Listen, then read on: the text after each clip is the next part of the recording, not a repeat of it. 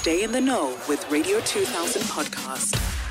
It's hashtag Doctor's Note, and this morning we're talking about grief and how to deal with it. Um, it's all inspired by an email that we received from one of our listeners who is going through it. She lost her husband of four years in June last year, and she is just, she's going through it.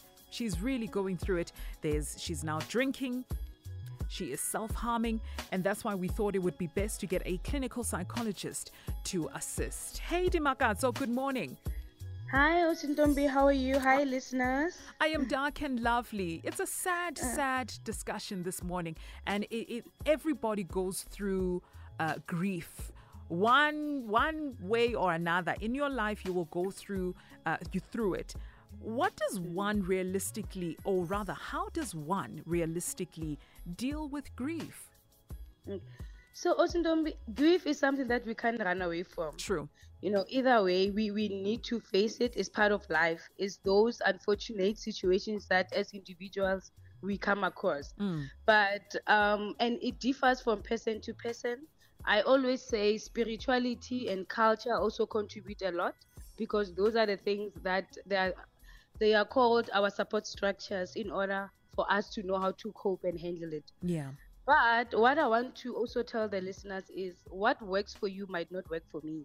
And before I talk about how to deal with it, is we need to learn to accept that we are different people and we don't deal with things the same. Hmm. You know, and I think what also frustrates us is you want I want to cope the way you you are coping. You know, I want to manage my emotions the way you are managing. Hmm. And we, we don't see things the same, we don't interpret things the same. Our personalities are not the same, our culture and belief systems are very different. So those are the things that we need to take into consideration when we are dealing with grief. Yeah. Please take us through the stages of loss. Yes. So the the first stage, even though they don't, they will not go like uh, there will be different stages. ne? But the first one that I want to touch on is denial, not believing. You know, when they call you tomorrow and they say, "And don't you know the person that you're talking to, that gorgeous Dimakatso that we were talking to yesterday, she's gone," and you'll be like, I won't believe it. I There's no way. I Mm. just spoke to that girl just now. Mm. But it's that thing of there's that denial stage. There's a shock. You, there's fear. You know, Mm. you feel like you can't believe that this is happening. You know, it goes back to someone who says, you know what, Dimakatso, I'm done. Uh, this relationship is not working for me. And you're like, but I thought we were okay Yeah. you know, I thought we are in love. You know, Yeah. we just went on a honeymoon or we went to dinner. You know, I Mm. thought everything is okay. Like, what happened? So there's that shock that comes. There's that be- disbelief, you know, that comes with it. Mm. And we don't want to see things for what they are. We don't want to see people for who they are. You know, you don't believe that uh, the same Dimakatso is she's a psychologist, is smiling, and she's the one today who's telling me that I can't be your friend anymore Sure. you know this person can just flip up on me Mm. you know this person can just change on me so Mm. there's that uh, disbelief and the shock so that's the denial you cannot believe? Mm. and the second part is the anger you know. Mm. after realizing that actually this person is dead this person is no more this person is not coming back. Yo. you know this person is leaving me. You know this person really really mean like they are meaning what they are saying and they stand by their word and they are divorcing me they are separating with me they are no longer my friend. You know this person is relocating because relocating is also part of of loss and Mm. grief. This person is moving away. This person is going overseas. You know after covid people left you know and they this person is leaving the country. Mm. and so you you feel so so much anger you know. You are angry at your god whoever god is in your life. You are you know you are angry at yourself you know. How could i allow her to leave me? How could i allow him to leave me? You know how could i allow this person to die? Maybe i should have done something. You know maybe i should have made you know time or more i should have spent more time with them Mm. you know you get angry with yourself as an individual Hey. because you feel like maybe i could have done something and i didn't Mm. maybe maybe i should have loved her better or maybe i should have loved this person more you know you always have that anger that you know and the regret of maybe I did not do enough. Yeah. Even though you've done more than exceedingly and abundantly enough, you know. Mm. And uh, on that stage as well, you are angry at that person. How dare you leave me? How could you leave me? Why did you leave me? You know, Mm. what what did I do? You Mm. know, when that person died, you're like, why didn't you fight? You should have fought. You Mm. didn't fight enough. You know, why did you allow this cancer to take out to take you away from us? You know, didn't you think about us? And you know, especially when in terms of the suicide. Yeah, and we've Why seen w- we've Mm, seen mm. such scenes at grave sites where uh, you know someone just all of a sudden gets into a fit of rage and a fit of anger, Yes. shouting at the deceased, uh, Yes. saying, "Why did you leave me? Why? Mm. Why? You know, why didn't you stay?" Yes. Mm. And that's and, and that's anger. That's fuming. That's the person is frustrated because the person feel lost without you. Mm. You know, um, you know, or with the email as well, where uh, our anonymous said, This person was my all. Hey, You know, this person is my everything. Mm. You know, I can't I can't see my life without this person. You know, I trusted this person. I loved this person. I believed so much in this person. And this person just leaves me like that. And it, there's a lot of anger that comes with it. And you know. and is there some sort of because I, I heard that there's a bargaining where you are trying now to Mm. uh, reconcile these feelings that you're having and negotiate whether that is with god negotiate with the person that you've lost to to try and like okay meet me halfway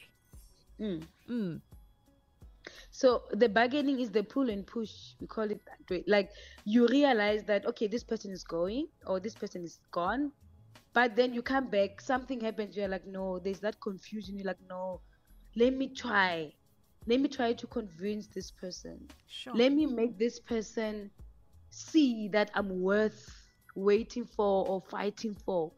Let me let me be there for this person. You hmm. know, let me show this person that I'm worth it.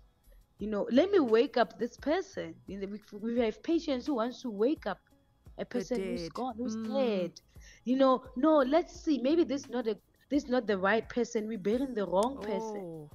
you see let me let me talk to them you know uh, culturally i believe that if i talk to this person you know Dimakatso the like doctor this person will wake up you know Mm. i believe i know this my six months old child can't die on me Mm. no let me let me talk to them so They'll there's that up. negotiation they will wake up you know and and the person you see you they you try and try and that's the frustrating also part where you know you have an idea that this person won't come back but you still stuck also in that first stage and you're trying to renegotiate reevaluate you know comp- you want to compromise yourself especially in relationship to say okay fine i will give you a child. Okay i will stay. Okay i will stop being friends with Dimakatso.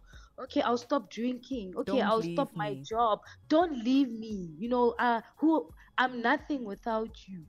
You know and and that's the very dangerous stage because you are going to uh, like you're going to compromise yourself too much you're going to sacrifice yourself too much to a point that you lose yourself as a person Mm. What can Anonymous do, Dimakatso? I mean, she is mentioning self harming. She is also turned to the bottle.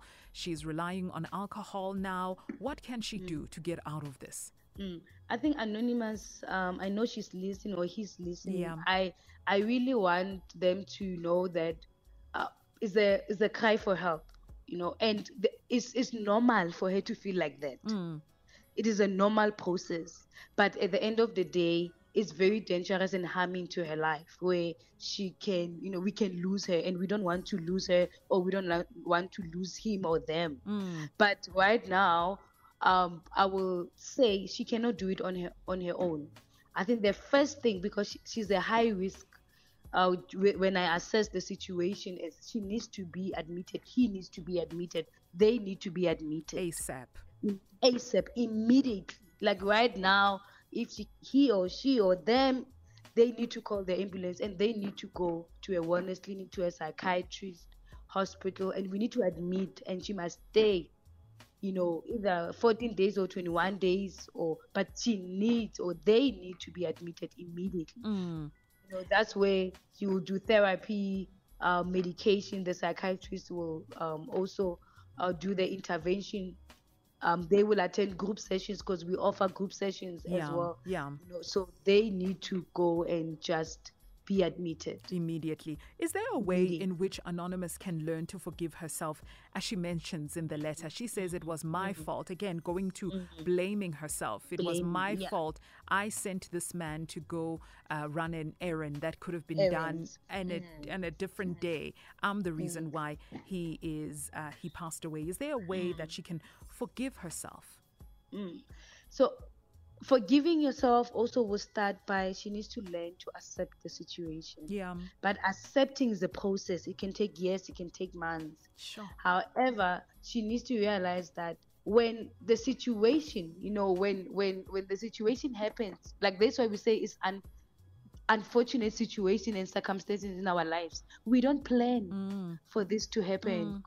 We don't plan good people that things will happen. We don't know when separation, when death happen, when divorce happen.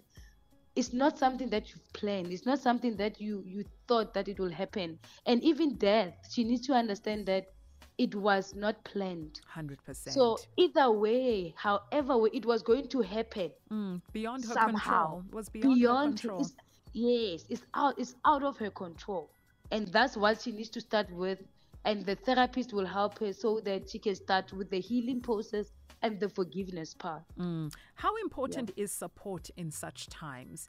Um, family, Mm. friends, colleagues supporting you when uh, Mm. you are going through a loss. yeah yeah so at the i think for me is because the the issue is you want to be alone you want to push people because of that anger stage two you push people away. You are angry at people. You don't want people to talk to you. You just don't want anyone to say it will be well. Mm.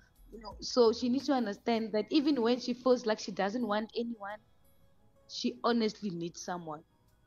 Yeah. you know spirituality if she goes to whatever spiritual path she's uh, believe in you know she needs to be with friends she needs to be with family but she cannot be alone I hear you know she needs to be surrounded by loved ones Mm, mm. And contact details. We actually had a listener that uh, went Yeah. to one of your facilities, Akeso, Netcare Akeso, Mm. to get uh, some help because she was also drinking after the, lo- the loss of her Yes. husband. Where can people get a hold of you? Where can people get a hold of your facilities and yes. Mm. book themselves in because they can see, Guti, I'm spiraling out of control now.